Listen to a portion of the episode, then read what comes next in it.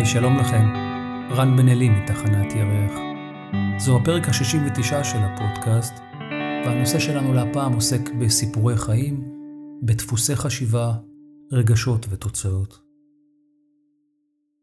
את הפרק הזה אני מקליט בעקבות שתי שאלות שהופנו אל הפודקאסט, ושניהם עוסקות אה, בזיכרונות העבר, וכיצד דפוסים מהעבר נמתחים אל ההווה העכשווי ומשפיעים גם על הבחירה שלנו וגם על החוויה. לפני שאציג לכם את השאלה, רציתי רק לומר, אם אפשר ברוח התקופה שלנו, שהנושא של אה, סיפור חיים, של דפוסי חשיבה, של רגשות ותוצאות, מתרחש בכל רגע בחיים שלנו, כי לכל צורת מחשבה יש השלכות, ובוודאי שכאשר זה נעשה על ידי מסה קריטית וגדולה של בני אדם, אז כמובן שזה מורגש הרבה יותר. לדוגמה, אפשר לתת את, ה... את אותנו כעם, ואפשר לומר עלינו שאנחנו חיים במדינה שהיא כמובן בנויה ועומדת, ואולי לא נוכל להשתמש עוד הרבה זמן בטיעון שאנחנו מדינה צעירה, או באיזשהו טיעון קורבני אחר, כי עדיין מתקיים כאן איזשהו מאבק פנימי בתוכנו, שרק מחריף ומסלים, כי אנחנו נמצאים בזמנים מורכבים, שבהם בני אדם חוששים מפני העתיד, כשבנוסף אפשר לומר שגלי ההסתה והשנאה שוב צוברים תאוצה, ולמעשה מפרקים את העם שלנו למחנות שונים. ישראל הראשונה והשנייה, ואולי בעקבות אה, הלך הרוח הזה, אז אולי בקרוב גם השלישית והרביעית. כי זה תלוי בצרכים הפוליטיים, כשהאמת אומרת שלא יכול להתקיים תהליך של אחדות אמיתית בין אה, בני אדם שלא מחזיקים במטרה משותפת. אחדות כן יכולה להתקיים מתוך אין ברירה או ממצב של אובדן האחדות, ולכן יש מי שמבקשים להאיץ את התהליך של הפירוק הכללי הזה על מנת להגיע אל היעד הנחשף. הרבה פעמים רק כשמאבדים משהו מוכנים לעשות מאמצים גדולים על מנת להשיג אותו מחדש, וכך גם אויבים נעשים לעתים בני ברית. זה לא באמת משנה מי מפריד ומי מסית ומי מפרק. מה שמשנה זה העובדה שהתהליכים הללו נעשים על ידי בני אדם באופן מכוון על מנת ליצור כאוס, גם אם המחיר יהיה אנרכיה. כי מעולם לא באמת הסכמנו לחיות כאן ביחד, ולכן גם לא הסכמנו על הגבולות של המדינה הזו, ולכן גם אין לנו חוקה, וגם לא הסכמנו שאנשי רוח יובילו את המדינה הזאתי, אז מובילים אותה עסקנים, שדרך המחשבה שלהם נחותה, כי היא מכוונת רק לחומר ולאגו ולהפרדה, ואז אנחנו מתפלאים שהמציאות שהיא משתקפת היא כל כך מעוררת כעס ותסכול, וכך אה, אזרחי המדינה הזאת לא עוסקים במהות של הטווח הארוך, אולי בהקמה של אה, פרויקטים רוחניים או בניית החזון המשותף, אלא כולם עסוקים בעיקר באפשרות ובשאלה איך לעשות כסף. לא שזה רע כמובן, רק שכמו תמיד מוטב לזכור שהחומר הוא בוגדני מטבעו, ולכן הכל נראה כאן כל כך כאוטי. ועדיין אפשר לומר שזה מקום נפלא, שבו נשמה שבחרה להיות יהודית בפעימה הזו, יכולה להרגיש שהיא במקום שלה, עד שהשיעור הרוחני יילמד. ואהבת לרעך כמוך. רוב האנשים לא אוהבים את עצמם, ולכן הם גם שונאים את האחר. ואז הם מחפשים אשמים, שופטים, וגם חורצים דין. כולם מפחדים כאן. מפחדים לאבד את היציבות, לאבד את הקרקע, את השייכות, את מה שנבנה. מביטים אל העתיד בדאגה אמיתית, שאולי הביטחון שלהם לא כל כך בטוח כמו שהם חשבו, כי הם לא בנו שום דבר, שמביט אל העתיד מבחינה ערכית ורוחנית, וזה רק מלבה את הפחדים. וכך, פחות ופחות אנשים אכפת להם מהאחר, וזו הנסיגה של האחדות. אבל תמיד קיימת האפשרות אה, שכל אחד ואחת יעשה תפנית בעצמו וישאל את עצמו, באיזו מדינה מגיע לי לחיות, ומה החזון שלי לגביה?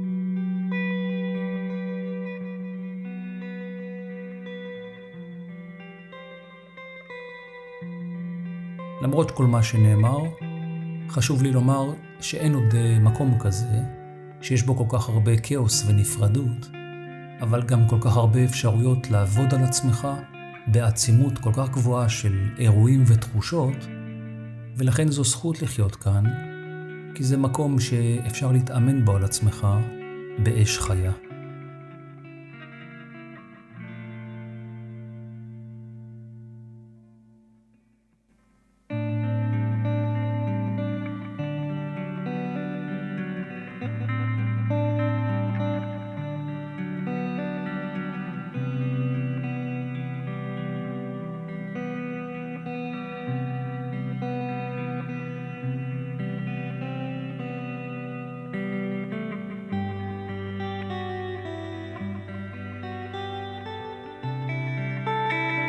כמו תמיד, אני לא בהכרח אה, מבין או יודע משהו לעולם הזה, ואני מביא לכאן מחשבות ואפשרויות בלבד, ואלו לא אורים ותומים.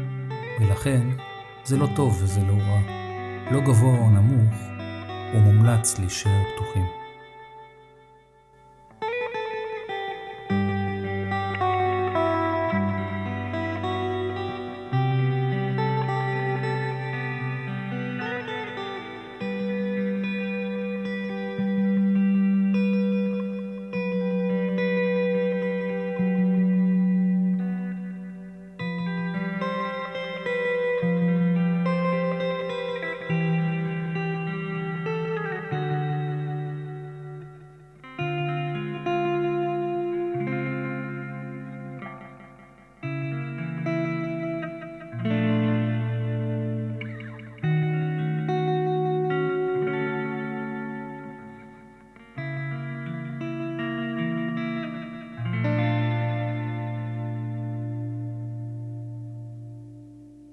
תמיד, הכי טוב ללמוד על עצמכם דרך שאלות. כי העולם הרוחני מתפתח על ידי שאלות שהאדם שואל את עצמו, ולכן אה, השאלה הראשונה שנשאלה בקשר לנושא שלנו להיום היא כזאת. מאז שאני זוכרת את עצמי התקשיתי ביחסים עם אנשים.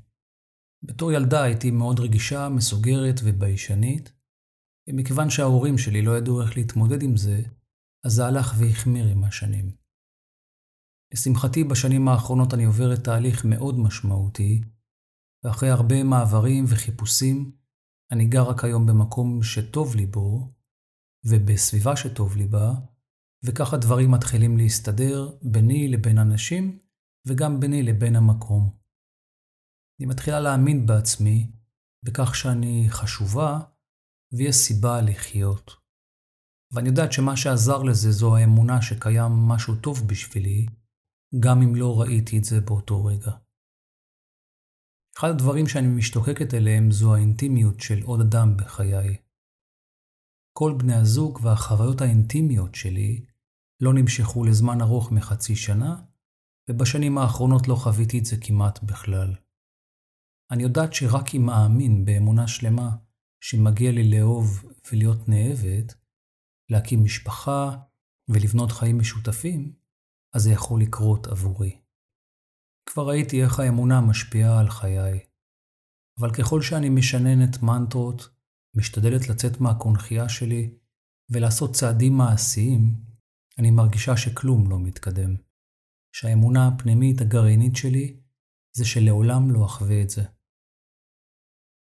אני חושבת שזה בגלל שלא הייתה לי דוגמה טובה לזוגיות בריאה. אני בת 33, אה, ואף פעם לא יצא לי לגור עם בן זוג.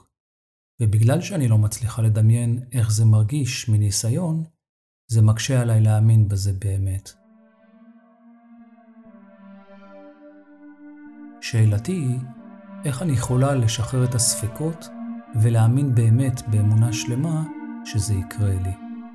איך אני יכולה להתחבר למקום הזה בתוכי, שמרגיש שזה ממש אמיתי, למרות שמעולם לא חוויתי את זה?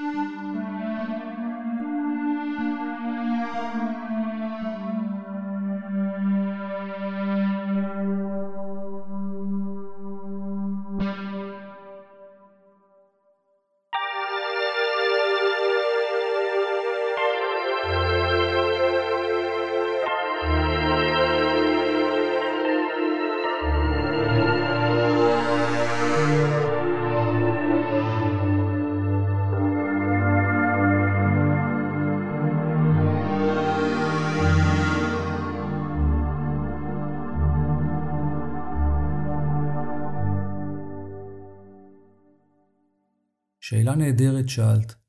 וראשית אני רוצה לומר לך שאני שמח על התהליך שעשית ושאת עושה, ובכלל על תהליך שאת עוברת בחיים שלך. כמו שאת רואה, את מתקדמת, ואת משקפת את ההתפתחות שלך בסיפור שלך. את הרצון לגדול ולהתפתח, להאמין בעצמך ולהיות מאושרת. כל אדם שחי בעולם הזה נולד לתוך מציאות שהוא בחר אותה, בהיותו בגוף מודעות, ואני יודע שאולי יש כאלה שמתרעמים על האמירה הזאתי, או על הבחירה שלהם, כי הם לא מבינים את ההיגיון שלה. כי איך זה ייתכן שהם בחרו בחירה שלכאורה היא נתפסת לעתים ככל כך גרועה והרסנית וחסרת היגיון, בגלל אירועים כאלה ואחרים שקרו, או בגלל שהם אולי נולדו להורים ללא מסוגלות ויכולת הכלה, או מסיבות אחרות שמונות מאדם לקחת אחריות על עצמו, כי הוא לא מבין את הבחירה שלו.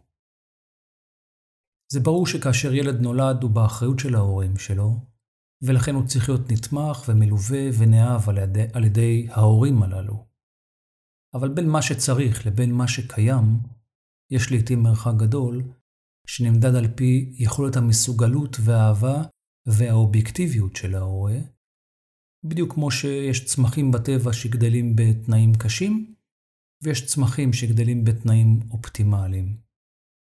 כמובן שתאורטית זה קל יותר להיוולד במשפחה נוחה ואידיאלית, כזו שמספקת תנאים נאותים לצמיחה נוחה, אבל לעתים האדם בכלל לא מנצל את התנאים הללו כפי שהיה מצופה ממנו, כי הוא נוטה להתמכר לנוחות ולרווחה, שלעתים מתגלה כלא נוחה בכלל, לעתים דווקא דוגמאות של האנשים שהם כמו צמחי המדבר, שחיים אולי בתנאים קשים ובחוסר מים ואדמה פוריה, דווקא להם יש אפשרות למרות התנאים, או בזכותם, לבנות אישיות חזקה ומסתגלת, שלומדת ויודעת לעמוד בפני הרוחות ובפני פגעי הטבע, ותעשו את ההקשר בעצמכם לעולם הרגשות והחוויה של עצמכם. אנשים שגדלים בבדידות ואולי ללא הדרכה נאותה מההורים שלהם, יכולים בקלות לגדול להיות חסרי ביטחון רגשי, וכאלה שחיים אולי בתחושת קורבנות תמידית, ובחוסר מסוגלות שאולי מתלוננת לאורך כל החיים על קשיי הילדות והתנאים הקשים כאיזושהי סיבה לחוסר המימוש שלהם, כי כאילו לא היה בבית מספיק מים ואוויר ואהבה, ובאמת נשאלת השאלה, איך אפשר לגדול בתנאים כאלה, או להתפתח בתנאים כאלה. מצד שני, יש כאלה שבאים ובאות מאותם תנאים בדיוק, והם גדלים להיות אינדיבידואלים שלוקחים אחריות על עצמם מגיל צעיר, והם גם יודעים למנף את הבדידות הזאתי להרגשת לבדות, שיש לה יכולת לפרוץ את הגבולות של האישיות ולהגיע אל החלק הקוטבי של עצמכם. הם עושים את זה כשהם מסרבים לחיות כקורבנות, שמקרבנים את החוויה שלהם, ומרים להזדמנות שיש להם לממש את עצמם בחיים הללו, למרות תנאי הפתיחה הפחות נוחים לכאורה, כי כוונת הבדידות היא שאני לבד ולכן אני מסכן, וכנראה יישאר כזה לעולם, כשכוונת הלבדות היא שאני יודע שלעולם אינני לבד, אבל אני בוחר להתנהל באופן לבדי בחיים הללו, והפוזיציה הזאתי מבטלת את חוויית הקורבנות. כחלק מחוויית החיפוש, האדם נוטה להתחשבן עם העבר שלו, ולעיתים זה קשה לעכל או לקבל או להבין בהיגיון שלנו את הבחירה שנעשתה. אבל צריך לזכור גם את מה שנאמר כאן המון פעמים, שההיגיון מתנהג לעיתים כמו כלב שמירה שרק נובח, והוא לא מספק הבנה רחבה מספיק של המצב, כי הוא נוטה להתעלם מהרגש, ועובד רק על פי היקשים והנחות יסוד, שהרבה פעמים הן מוטעות, ואני אנסה להראות ולהסביר לך את זה דרך השאלה שלך. נולדת רגישה, ביישנית ומסוגרת. איכשהו מהמילים שלך זה לא נשמע טוב, אבל אם תראי בטבע פרח מסוגר, רגיש וביישני, זה לעתים הדבר היפה ביותר שתראי, כי זה ייגע בך מבחינה רגשית. ואיכשהו, עבורך הרגישות והביישנות מוגדרות כבעיה ומכשול בלתי עביר. מעבר לכך, את אומרת שהמצב שלך החמיר כי ההורים שלך לא ידעו איך להתמודד עם הסגירות שלך. כמובן שאני לא יודע מה הם עשו או לא עשו, אבל אני רוצה לשתף אותך במחשבה. אם את רגישה, מסוגרת וביישנית, זה כנראה האופי שלך. ואם זה המצב, אז מה הם יכולים לעשות אם אלו באמת התכונות המולדות שלך? האם מורה צריך לשאוף לשנות את דרך ההתנהלות של הילד שלו והאופי, או רק ללוות ולאהוב את הילד שלו על פי מה שהוא באמת, ולתת לאופי להתפתח על פי הקצב הרצוי שלו, מתוך הבנה שלאורך הזמן יהיו גם מהמורות וקשיים. ולמרות הקשיים הללו, הוא עדיין הדבק במטרה שמבקשת לאפשר את הצמיחה והביטוי של האופי של הילד שלו כפי שהוא. כעובדה, מתוך השאלה שלך, אפשר לציין שלמרות ההתנהגות של ההורים שלך, גדלת, צמחת, טיפלת בעצמך, וכעת את מסתדרת עם בני אדם וגם עם המקום.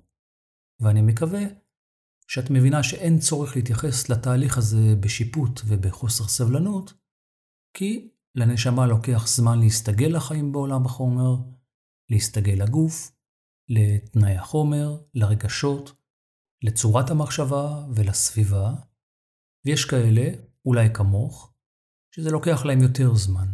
אז מה?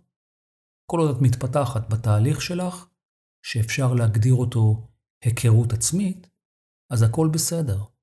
ועדיין, זו זכותך כמובן להיות ביקורתית כלפי עצמך, בנוגע לקצב של ההתפתחות, רק תזכרי שזה מבאס את ההרגשה שלך כלפי עצמך, כי בסוף מה שנשאר קבוע זה השיפוט וחוסר שביעות הרצון שלך מקצב ההתפתחות של התהליך שלך.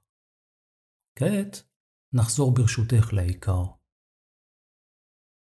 טסית דרך וגדלת והכרת את עצמך, ואז ההתפתחות הבאה מבקשת לשלב את החוויה שנעשתה עד כה בחיבור או בהשתקפות עם אדם אחר, על מנת להאיץ את התהליך דרך אינטימיות, זוגיות ומציאת איז, איזון הדדי, וזו בהחלט התקדמות שאת מבקשת לעצמך, כי את רוצה להתפתח כמובן, וכל עוד את רוצה להתפתח, אז הכל בסדר, כי זו בקשה רוחנית.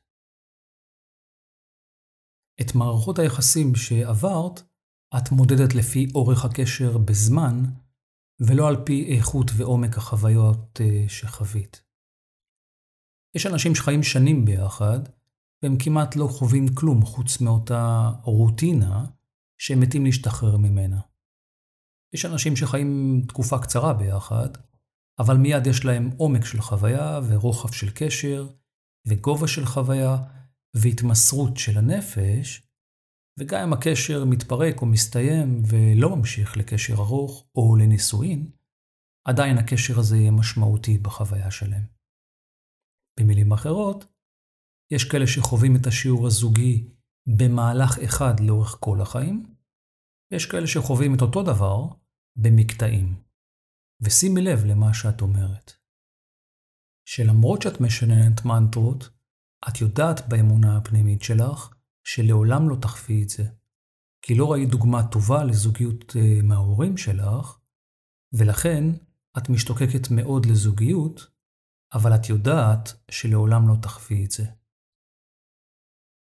יש כאן כנראה טעות בהבחנה שלך, כי זו לא האמונה הפנימית שלך שמסבירה לך את זה, אלא ה mind שלך, השכל וההיגיון שלך, שמסבירים לך שאין לך את הקלפים הנכונים ביד, כי לא נולדת במקום הנכון, והורייך, כנראה, לא ידעו להתמודד עם הסגירות והביישנות שלך, ואת כבר בת 33, ואף פעם לא גרת עם אף אחד, אז בוודאי שאת שואלת, איך אני יכולה להתחבר למקום הזה בתוכי, שמרגיש שזה ממש אמיתי, למרות שמעולם לא חוויתי את זה.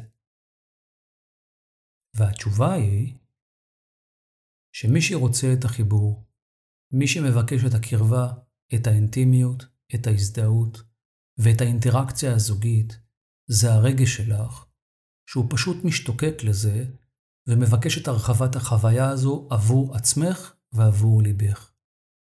ומי שמסביר לך שאת לעולם לא תחווי את זה, זהו ה mind שלך וצורת המחשבה שיודעת להתחפש לאמונה פנימית ולהסביר לך ששורשי הרווקות שלך נטועים עמוק ולנצח, ואין לך שום סיכוי לחצות את המשוכה הזו, ולכן זה בכלל לא קשור לאמונה שיש לך, או לחוסר האמונה שלך, אלא לחוסר האמון בתהליך, כשברקע שיעבוד ה mind שלך משכנע אותך שהורייך לא היו ראויים, ולכן גם את לא ראויה.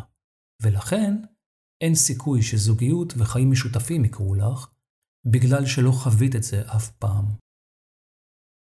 אני מקווה שזה ברור לך בפנימיותך, שזה מגוחך לחלוטין, אבל כשתביני שכל רצונו של ה mind שלך הוא להמשיך לשלוט בך ללא עוררין, תביני למה הוא משתמש בכלל בטיעונים כאלה כנגד הצד הרגשי שלך, ולמה מטרתו האמיתית היא לדכא את הרגש, ולא לאפשר לך לחיות אה, בתשוקה מלאה ואהבה, ולהרגיש ראויה.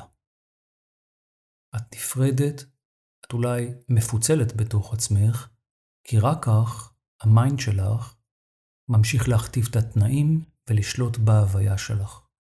ולכן, את צריכה למצוא את הייחוד בתוכך, ולאפשר ראשית לרגש להשמיע את הדברים שלו, כי הוא זה שמבקש זוגיות וקרבה. ה mind שלך מתנגד לזה, ומעלה טיעונים מגוחכים, כי כמו שאמרתי קודם, ההיגיון מתנהג לפעמים כמו כלב שמירה, שרק נובח וכביכול שומר עלייך. שאיפה שלך היא כנראה להיות אישיות אחת מאוחדת. לכן, צריכה להבין שיש מצב שאת לא באמת סגורה כמו שאת חושבת, אלא שאת פשוט אדם רגיש מאוד, שמילדות חי תחת דיכוי עצמי של הרגשות שלך, על ידי mind חריף מאוד, שמשתמש בכל טיעון קיים, על מנת להוכיח לאותו רגש שקיים בתוכך, שאת לא ראויה. וזה ברור לך שאת כן.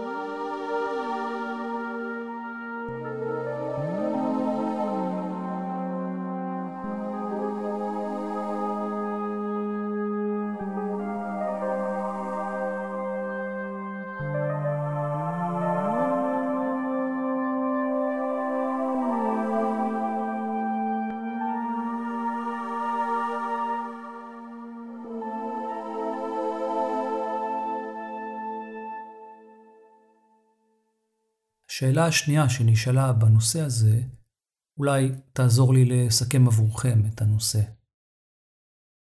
לכל אחד מאיתנו יש אה, סיפור חיים שמתחיל בילדות, באמונות ופרדיגמות ומחשבות רצויות או לא רצויות בהווה, שהן תולדה של הנ"ל.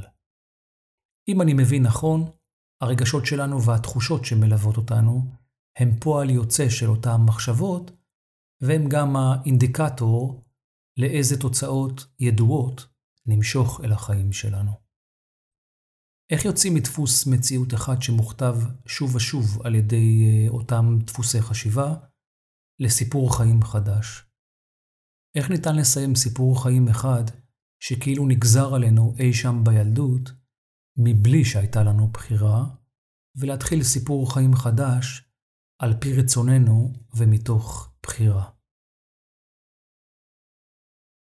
אני נוטה להאמין שהתשובה שלי לשאלה הקודמת ענתה לך כבר על חלק ניכר מהשאלה שלך, ובהקשר למה ששאלת אה, על החלק שלא עניתי, אז אה, תרשה לי לענות לך. כדי להתחיל סיפור חיים חדש, צריך למות. כדי לשנות את התסריט ולהתאים אותו למי שאתה רוצה להיות, אתה לא צריך לשנות את האירועים שקורים, אלא אתה צריך לשנות את ההתייחסות שלך לעצמך. אם תשנה את ההתייחסות לעצמך, אתה לא תרצה לשנות את סיפור החיים שלך או את האירועים, כי אדם שאוהב את עצמו ומקבל את עצמו, מבין שכל מה שהוא עבר ועובר בחיים שלו, הוא תוצר של הבחירה שלו, ותמיד הייתה קיימת בפניו האפשרות לבחור מבין האפשרויות הקיימות, ועדיין, זה הוא שבחר את מה שבחר, כשהוא יודע שלכל בחירה יש השלכות. אנשים עוברים דברים קשים בילדות שלהם, ובחיים בכלל, ועדיין לכל מטבע יש שני הצדדים, וצריך להבין את סך החוויה, וכמובן שאתה בוגר, אז נדרשת גם אחריות אישית, וכך, בגישה הזאתי, הרבה טראומות לא נחוות ככאלה, ברגע שמבינים את החלק שלך בעסקה. ומה שמדהים הוא שאתה יכול לשנות את ההתייחסות שלך בקשר לאירועי העבר שלך גם היום. שנים ארוכות מאז שהאירועים האלה קרו, כי זו המודעות העצמית ואין באמת דבר כזה שנקרא זמן. עבורך סיפור החיים מתחיל בילדות, עבורי סיפור החיים מתחיל בהגדרה של המהות הפנימית שלי, שמשתקפת דרך אירועים חיצוניים שניתן לתאר אותם כהתנסויות שמתרחשות בפרקי זמן מסוימים ושונים, כשההתנסויות האלה בוחנות את המסוגלות ואת היכולת להבין ולהכיל ולממש את הייעוד העצמי. הזמן לא באמת קיים, אבל הוא הכרחי על מנת לקבע את החוויה וגם כדי להסביר את התהליך שלה.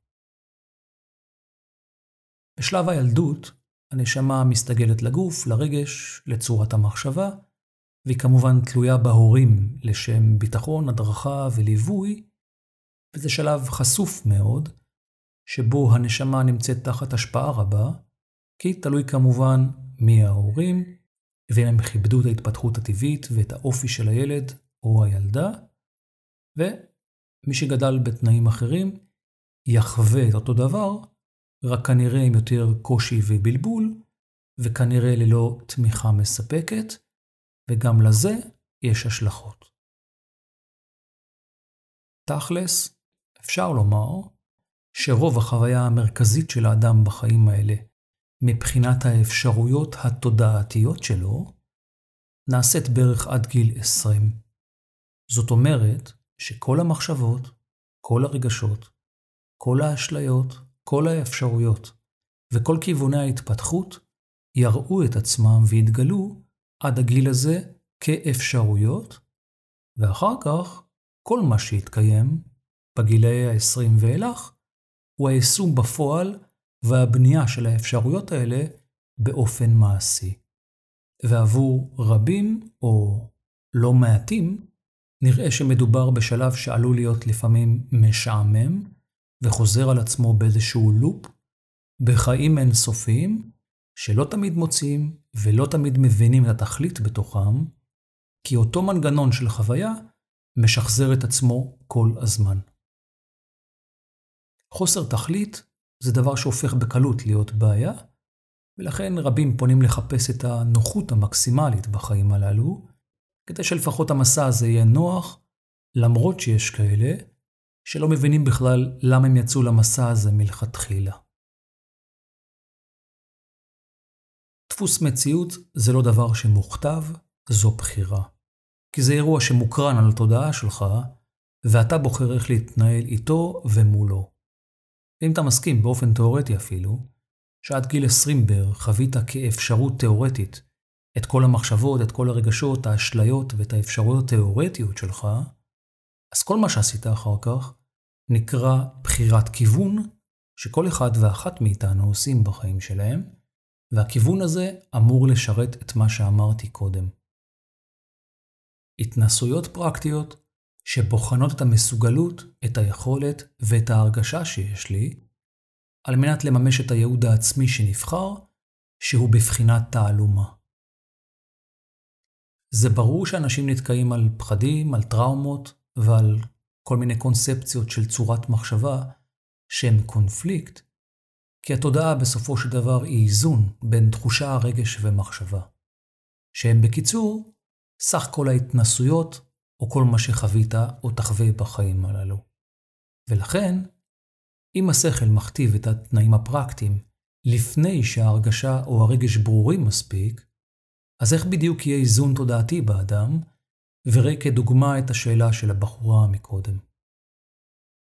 באופן תאורטי ניתן לומר שאם התודעה שלך היא מאוזנת רק מבחינת יחסים בין רגשות לצורת מחשבה הגיונית שכלית, אז כנראה עשית כברת דרך גדולה בחיים הללו, מבחינת מודעות, כי חוסר איזון תודעתי מזמין אירועים שיקשו ויקישו על חוסר האיזון התודעתי הזה, כי הכל זו השתקפות. ולעומת זאת, איזון תודעתי יזמין בדרך כלל אירועים אחרים לגמרי, כי הוא כבר פתר, לכאורה כמובן, את חוסר האיזון התודעתי.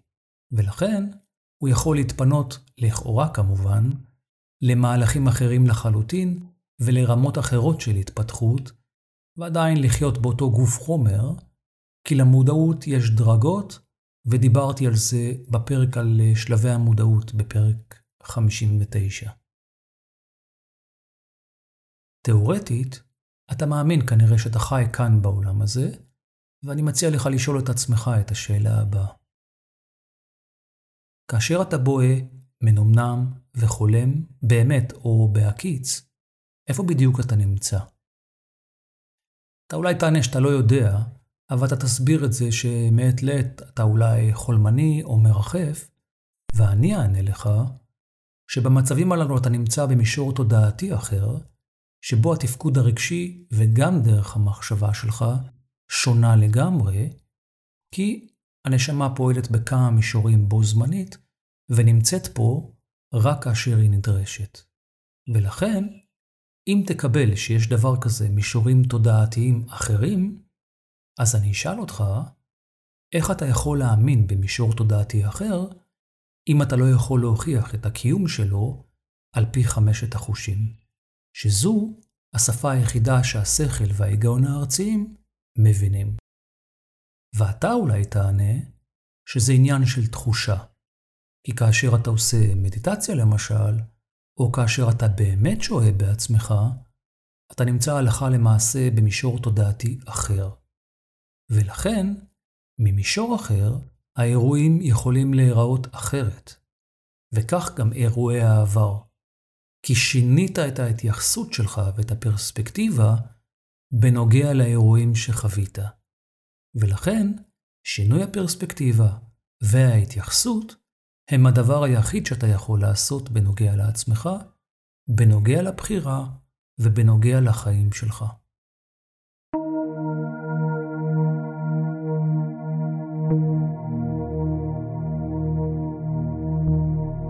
שום סיפור חיים לא נגזר עליך, והוא לא עונש.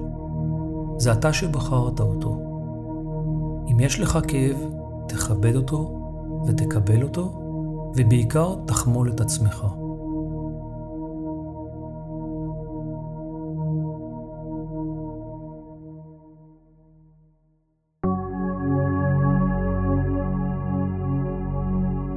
תעשה כמיטב יכולתך לשחרר את הכאב ככל שתוכל, אבל אל תנסה להיפטר ממנו בכל מחיר.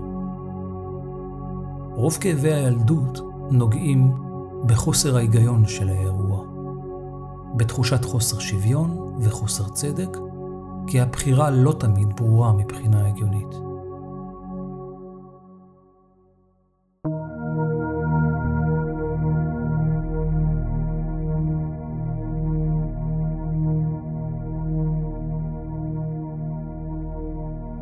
לעתים הילד הפנימי כועס על ההגנה והליווי שלא התקיימו בעבר. ואולי על העובדה שהוא נותר לבד בחוויה.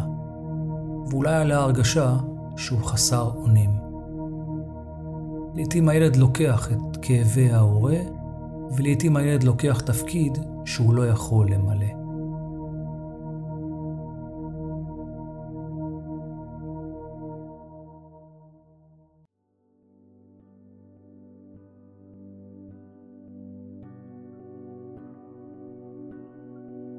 במצבים כאלה מצטברת אשמה, והיא נוטה להגביר את הכאב הפנימי. ואז הבקשה היא לסיים סיפור חיים אחד ולהתחיל סיפור חיים חדש, אבל הבעיה האמיתית היא לא הסיפור, אלא הכאב, שלעיתים רק בנוכחות שלו נוצרת דחיפות לתת תשומת לב לפתרון הבעיות האמיתיות שלכם. בעצם תשומת הלב הזאת היא תזכורת שצריך ואפשר להתמודד עם סיפור החיים שלכם על ידי קבלה ושינוי של ההתייחסות לעצמכם.